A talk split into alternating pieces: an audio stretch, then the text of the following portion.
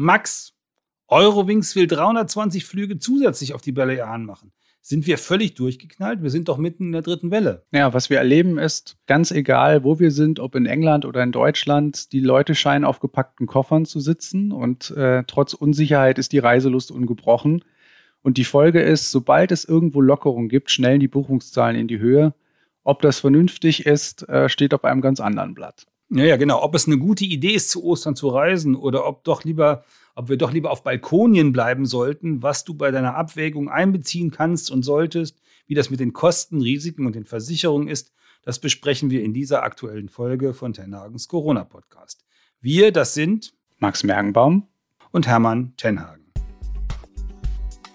Hier ist Finanztipp mit Tenhagens Corona-Podcast unserem wöchentlichen Podcast, in dem wir dir erklären, wie du die finanziellen Herausforderungen von Corona einfach meisterst. Die Corona-Welt in Deutschland ist offenbar völlig verrückt geworden. Die Zahl der Angesteckten geht wieder rauf. Das RKI rechnet hoch. Wir könnten zu Ostern eine Inzidenz von 250 oder Richtung 300 haben. Schulen müssen wieder geschlossen werden. Das britische Virus grassiert. Die Impfungen können nicht stattfinden und Läden machen nur für ein paar Tage auf. Gleichzeitig drängen sich die Leute für den Osterurlaub auf Mallorca. Was ist denn das? Naja, wir erleben eine paradoxe Situation. Und zwar einerseits, dass äh, wir im Inland in Deutschland äh, sehr hohe Infektionszahlen haben und das auch nicht so aussieht, als ob sich das ändert. Und das andere ist, dass wir bestimmte Gebiete in Europa haben, eben äh, Mallorca, ein paar Gebiete auf dem spanischen Festland, äh, auch in Portugal, wo die Infektionszahlen wieder so niedrig sind, dass Hotels und Ferienwohnungen öffnen können. Und das ist eben das Paradox. Ich kann äh, über Ostern äh, in Deutschland nicht an die Ostsee fahren, aber ich kann mich ins Flugzeug setzen und nach Mallorca oder äh, zu den Azoren düsen.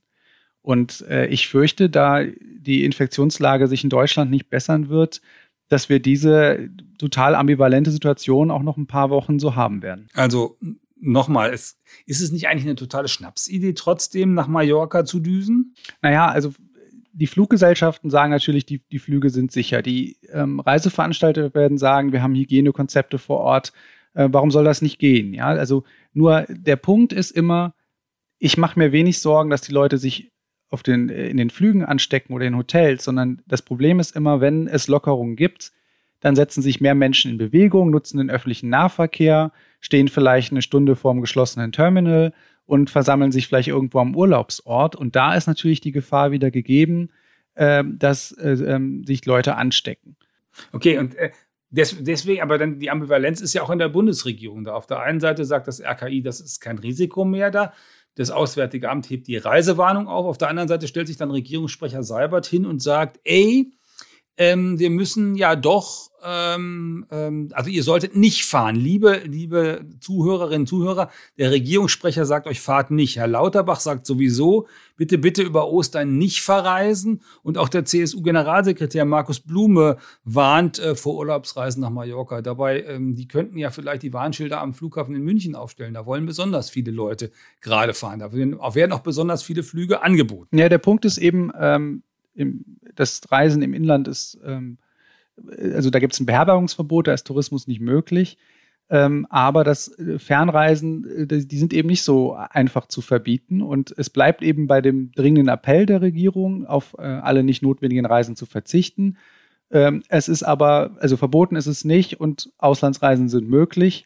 So oder so, ob man es dann jetzt wirklich gerade jetzt in dieser Situation machen soll, ist eine moralische Frage, die dann jeder für sich selber beantworten muss. Okay, jetzt sind wir mal. Ganz ohne Bauchschmerzen geht es nicht. Okay, dann sind wir mal nicht moralisch äh, und sagen einfach, okay, wir gucken uns das jetzt wirklich nochmal ganz nüchtern an. Fangen wir mal mit den Preisen an. Äh, München, Mallorca, sind, da sind die Buchungen diese Woche bei Eurowings um sagenhafte 750 Prozent gestiegen. Die Lufthansa will zum Monatswechsel März, April dreimal so viel fliegen wie zuletzt. Und wenn du zu diesen Reisewütigen gehörst, dann guck dir doch mal erst die Preise nochmal an. Also ich habe jetzt so Preise gesehen nach Mallorca für 500 Euro ohne Gepäck. Das sind ja Apothekenpreise, hätte man vor einiger Zeit noch gesagt. Und äh, wie ist denn das überhaupt? Also ähm, muss man, muss, musst du, lieber Zuhörer, liebe Zuhörerin, wenn du jetzt doch reisen willst, damit rechnen, dass du von den Fluggesellschaften und den Reiseveranstaltern ausgenommen wirst wie eine Ostergans? Naja, also äh, ganz so wild ist es nicht. Es gibt ja auch äh, halbwegs ähm, günstige Flüge. Ich glaube, Condor will sogar für, für 90 Euro ähm, die Leute nach Mallorca bringen. Ähm, wenn man sich sonst so anschaut, irgendwie ähm, bei den Reisepreisen, das sind keine Schnäppchen. Äh, das ist aber auch jetzt kein äh, brutaler Wucher. Es ist Angebot und Nachfrage und natürlich immer da, wo viel Nachfrage ist, ziehen auch die Preise an. Und natürlich ähm, denke ich auch mal, wenn es Aufschläge gibt, dann weil die Unternehmen die Verluste, die sie im letzten Jahr gemacht haben, auch wieder reinholen wollen, was man, äh, was ich ihnen auch nicht ganz verübeln kann. Und die Tourismusbetreiber in Spanien hoffen natürlich, dass sie ähm, ihr Geschäft wieder betreiben können. Mallorca äh, hängt ja total am Tourismus. Mhm. Okay, also ähm, ich persönlich habe ich, hab ich eigentlich gedacht, ich habe ein paar andere positive Aspekte gefunden, die aber für dich, wenn du jetzt reisen willst, vielleicht ja auch interessant sind. Ich habe mich nämlich als allererstes gefragt, die Mallorquiner wollen ja, dass du einen positiven, also dass du einen PCR-Test gemacht hast, der dann negativ ausgefallen ist in den letzten 72 Stunden, bevor du da anreist. Und dann habe ich mich gefragt, wie geht denn das im Augenblick eigentlich mit diesen PCR-Tests? Wie schnell kommt man denn an so einen Labortest dran? bin die Straße runtergegangen, da gibt es also so ein Testbüro und habe die gefragt, Leute, wie ist denn das eigentlich? Antwort, also wenn du jetzt kommst zum Testen, dann ähm, ist das so, dass du morgen Abend das Testergebnis haben kannst. Das kostet dann 65 Euro. Und wenn du es express haben willst und heute Abend noch das Testergebnis haben willst, dann kostet es 99 Euro. Dauert fünf Stunden. Ja, also das ist eben, was du ansprichst, eben die, die einzige Bedingung, die es gibt derzeit für, für Länder wie ähm, Portugal und, äh, und Spanien, äh, für die Orte, wo man hinreisen kann. Äh, man kann einreisen, aber man braucht einen negativen PCR-Test und der darf maximal 72 Stunden alt sein und man muss sich vor der Reise elektronisch anmelden. Also diese beiden Dinge muss man erledigen, sich vor äh, dem Abflug testen lassen und sich elektronisch registrieren. Okay, also äh, das klappt dann offenbar besser als bei den Gesundheitsämtern. Sei es drum, wenn ich denn jetzt fahre oder vielmehr fliege, Gibt es denn ähm, auf Mallorca ähm, Einschränkungen, die äh, ich kennen sollte? Also auf Mallorca gibt es derzeit weiterhin sehr strenge Regeln. Es gibt eine Maskenpflicht äh, also eine generelle Maskenpflicht, die im, äh, auch im Freien gilt. Man muss immer eine Maske tragen, auch äh, draußen, auch in Bars und Cafés und äh, nur zum Essen und Trinken kann man die Maske abnehmen. Zudem gibt es eine Ausgangssperre ab 22 Uhr. Ähm, also das sind schon Einschränkungen vor Ort, auf die man sich einstellen muss. Dann muss dann auch wieder jeder selber für sich entscheiden, ist das noch Urlaub, ist das Entspannung, äh, wenn ich bei 20 Grad äh, äh, mit Maske rumtrennen muss. Und natürlich muss man dann auch darauf achten, dass man die auch alle, alle paar Stunden mal wechselt also immer genug Masken dabei haben. Mhm. Äh, die Hoffnung, die natürlich, die ich, die ähm, ich damit verbinde, ist natürlich, dass wir keinen so starken Anstieg der Fallzahlen in Mallorca sehen werden. Also man kann nur hoffen, ähm, dass, äh, dass diese Konzepte halt helfen, dass es eine, ja, dass es zu keiner Verbreitung vom Virus kommt. Mhm. Also ähm, ich habe jetzt für die, für die Leute in diesen Urlaubsländern ist das ja vielleicht sogar auch eine Erleichterung, dass sie, dass sie die im Augenblick haben. Ich habe also mich erkundigt in Portugal im Süden, da wo die, wo die ähm, Regeln noch gelten. Da ist es zum Beispiel so, dass Sonntagsmittag ab 13 Uhr darfst du das Haus nicht verlassen, weil die Portugiesen äh, normalerweise ganz traditionell Sonntagnachmittag ihre Familie besuchen. Und um diese Familienbesuche zu unterbinden, ist ab 13 Uhr mittags am Sonntag dann äh, sozusagen bitte das Haus nicht verlassen, eine Aufforderung der Regierung. Für die ist ja bis 22 Uhr, Ausgangssperre 22 Uhr ist ja sozusagen Paradies. Das ist ähm, dann schon ganz anders. Was passiert aber, was, wenn in Deutschland die Zahlen weiter steigen? Also ich meine, das kann ja auch nicht nur passieren, dass dort die Zahlen steigen, die sind ja jetzt im Augenblick da sehr niedrig, sondern in Deutschland steigen die ja gerade. Und äh, wir sind jetzt schon bei einer Inzidenz von fast 90. Ähm, wenn, das, wenn die jetzt nochmal deutlich steigen, dann kann, kann, das nicht auch Auswirkungen haben, dass man deswegen nicht fahren kann. Nicht, weil die einen nicht wollen, sondern äh, nicht, weil die einen also weil, weil man da nicht hin könnte, sondern weil die einen nicht mehr wollen oder nicht mehr wollen dürfen, weil unsere Inzidenzen so hoch sind. Ja, also das kann, das kann passieren, dass es Einschränkungen für Touristen dann gibt. Also wir haben jetzt noch knapp zweieinhalb Wochen ähm, äh, bis Ostern. Äh, es ist wahrscheinlich, dass die Inzidenzen in Deutschland nochmal äh, stark ansteigen werden. Und dann stellt sich natürlich die Frage, wie wird die spanische Regierung darauf reagieren? Also ich vermute jetzt nicht, dass es eine Einreisesperre geben wird. Ähm, Spanien orientiert sich an dem EU-Ampelsystem. Ähm, das sieht dann, sieht dann aber schon äh, Schutzmaßnahmen vor, dass man neben einer Testpflicht sich eventuell in Quarantäne begeben muss. Und das könnte mir natürlich auch gehörig den Urlaub verhageln, äh, wenn ich nach der Einreise verpflichtet bin, mich dafür fünf Tage zu isolieren. Mhm. Also das alte Modell Schleswig-Holstein aus dem letzten Jahr. Der Hotelier sagt, du kannst gerne kommen, aber du musst dann eine Woche bei uns in Quarantäne. Genau. Und äh, das ist natürlich die Frage, also wenn ich dann, äh, wie es mit der Stornierung aussieht. Also wenn ich individuell gebucht habe, dann habe ich Pech gehabt. Also meiner Ansicht nach kann natürlich die Fluggesellschaft sagen, naja, also ne, man, ist, man kann ja, Einreise ist ja möglich, wir fliegen weiterhin. Das Hotel kann sagen, ja, wir haben offen, äh, du kannst kommen. Also von unserer Seite ist alles okay da, das ist dann das Lebensrisiko, was ich dann habe. Da äh, muss ich dann irgendwie sagen, lohnt sich das für mich noch, äh, weil ich länger als fünf Tage da bin oder ähm, muss ich die Reise auf eigene Kosten dann stornieren? Ähm, bei einer Pauschalreise ist das dann knifflig. Also da ähm, bin ich gespannt, wie sich dann die, die Reiseveranstalter verhalten würden. Man kann natürlich dann sagen, wenn ich, ähm, äh, wenn ich einen Kurztrip mache oder wenn ich irgendwie zwei Wochen unterwegs bin, ähm, das lohnt sich gar nicht mehr. Natürlich könnte der Reiseveranstalter hingehen und das absagen. Ähm, es könnte auch sein, dass ich, dass ich es schaffe, ähm, zu sagen, das berechtigt mich jetzt kostenlos zurückzutreten, aber so ganz sicher ist es nicht. Es könnte auch sein, dass man sich mit dem Reiseveranstalter einigen kann, dass man sagt, naja, ich, ich mache es trotzdem. Ähm, bei zwei Wochen lohnt es sich vielleicht. Äh, dann wäre das so eine Art Reisemangel, ähm, wo man eine Reise sich darauf einigen könnte, den Reisepreis äh, zu mindern. Mhm. Aber wenn es dann Streit gibt, äh, da weiß ich nicht, wie die Gerichte das bewerten. Ob sie dann auch sagen, das ist ein Lebensrisiko, äh, dessen man sich bewusst sein musste, ob man da Recht bekommt. Mhm. Also so rechtlich eindeutig ist es noch nicht geklärt. Mhm.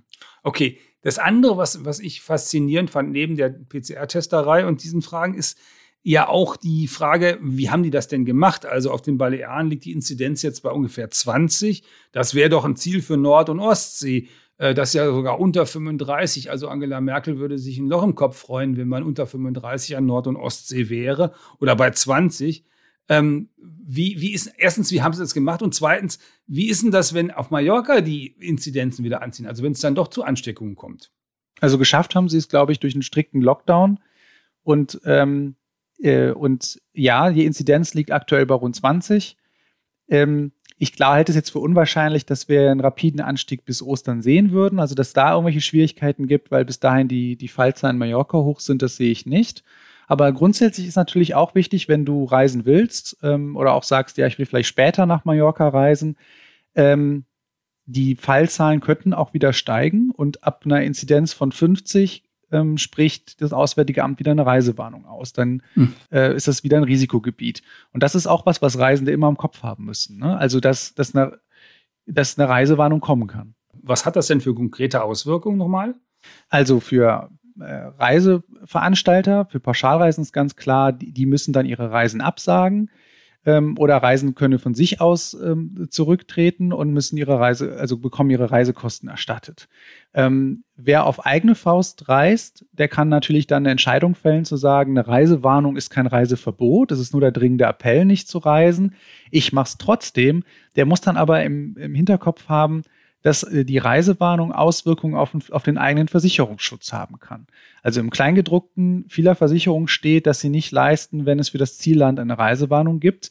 Und das betrifft eben die Auslandskrankenversicherung, die ein absolutes Muss ist, und äh, die äh, Reiserücktrittsversicherung, die man vielleicht auch optional abschließen kann. Also da gilt immer in die Versicherungsbedingungen schauen, äh, vielleicht auch mal mit der Versicherung sprechen und sagen, wie, wie sieht es dann aus? Hab ich, bin ich dann noch versichert? Okay, das bedeutet aber auch, also jetzt vielleicht noch nicht für Ostern, aber wenn ich jetzt fürs Frühjahr jetzt was buche, Richtung Pfingsten oder sowas, äh, dass ich auf jeden Fall ähm, mal in meine Reisebedingungen reingucken sollte von der Auslandsreisekrankenversicherung oder auch wenn ich eine Reiserücktrittsversicherung habe, dass ich da reingucke, bevor ich diese Buchung äh, vornehme, weil es kann natürlich im Laufe des Frühjahrs passieren, dass dort auch die Zahlen wieder rausgehen, raufgehen. Also da, das müsste man in jedem Fall machen.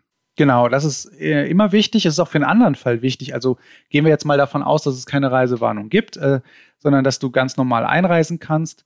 Auch dann ist wichtig, sicherzustellen, dass die äh, Auslandskrankenversicherung ähm, zahlt, wenn du selbst an Corona erkrankst und ähm, ähm, äh, die Krankenhauskosten oder die Behandlungskosten, dass die übernommen werden. Es gibt bestimmte Versicherungen, die schließen äh, Pandemien aus. Corona ist ja eine. Da sollte ich eben auch ganz sicher gehen, das meine äh, Versicherung leistet, wenn ich selber an Corona erkranke. Aber die von uns empfohlenen, die, äh, also wo du dich drum gekümmert hast, die tun das ja. Das heißt, also wenn wir jetzt in die Show Notes reinschreiben, den Ratgeber und auch die Versicherer, die das, die das machen, dann kann man das dann auch nachlesen. Die Auslandskrankenversicherung, die wir empfehlen, leisten auch, wenn man an Corona erkrankt. Super. Ähm, letzter Punkt, der sozusagen einen ja auch immer beschäftigt, soll ich denn jetzt lieber einen Flex-Tarif deswegen nehmen? Dann kann ich ja auf jeden Fall verschieben äh, wenn das denn aus irgendwelchen Gründen, sei es, äh, weil dort die Inzidenzen steigen oder weil sie hier zu hoch werden, nicht funktioniert. Ja, ich würde das, das ist in jedem Fall, in jedem Fall empfehlenswert. Also ich würde auch den, den Aufpreis bezahlen. Äh, auch da lohnt es sich bei ähm, Pauschalreisen zum Beispiel ähm, auch nochmal genauer hinzuschauen, wie diese Tarife aussehen, wie da die Bedingungen sind. Denn es gibt einen großen Wildwuchs, was die Reiseanbieter angeht. Da hat jeder so sein eigenes Modell. Und da muss ich natürlich auch nochmal sicher gehen, gilt das wirklich auch für die äh, Reise, die ich da buchen will, für, meine, für mein Wunschziel, wie genau sehen da die Bedingungen aus? Also das auf jeden Fall nochmal checken. Ansonsten würde ich sagen, grundsätzlich lohnt sich der Aufpreis äh, einfach, weil man flexibler ist. Und äh, wer individuell unterwegs ist und wie beim Hotel bucht oder Ferienwohnungen, sollte sich ja auch erkundigen, ob es da irgendwelche flexiblen Möglichkeiten gibt. Ähm, genau, weil äh, flexibel zu sein, das ist einfach äh, angesichts der aktuellen Situation sehr wichtig. Ja, letzter Punkt für mich. Ich habe, äh, das tue ich immer, wenn es solche, solche Situationen gibt, dass auf einmal alle losreisen wollen und die Regierung warnt, aber was, wie machen die das eigentlich in den anderen Ländern? Manchmal kann man ja da gucken, weil die haben ja die gleiche Situation, dass, dass in Nordportugal, dass in vielen Teilen Spaniens, dass in Istrien, dass auf den Balearen man eigentlich hinreisen könnte. Aber die Briten zum Beispiel, die dürfen Ostern noch nicht reisen. Also der, der Boris Johnson, der draufgänger Ministerpräsident da, der ist ja nicht, gehört nicht zu den Vorsichtigen, der hat aber gesagt, frühestens am 17. Mai äh, dürfte man da reisen. Die Briten haben dann auch wie wild für den Sommer schon mal gebucht, aber eben, äh, eben nicht für Ostern.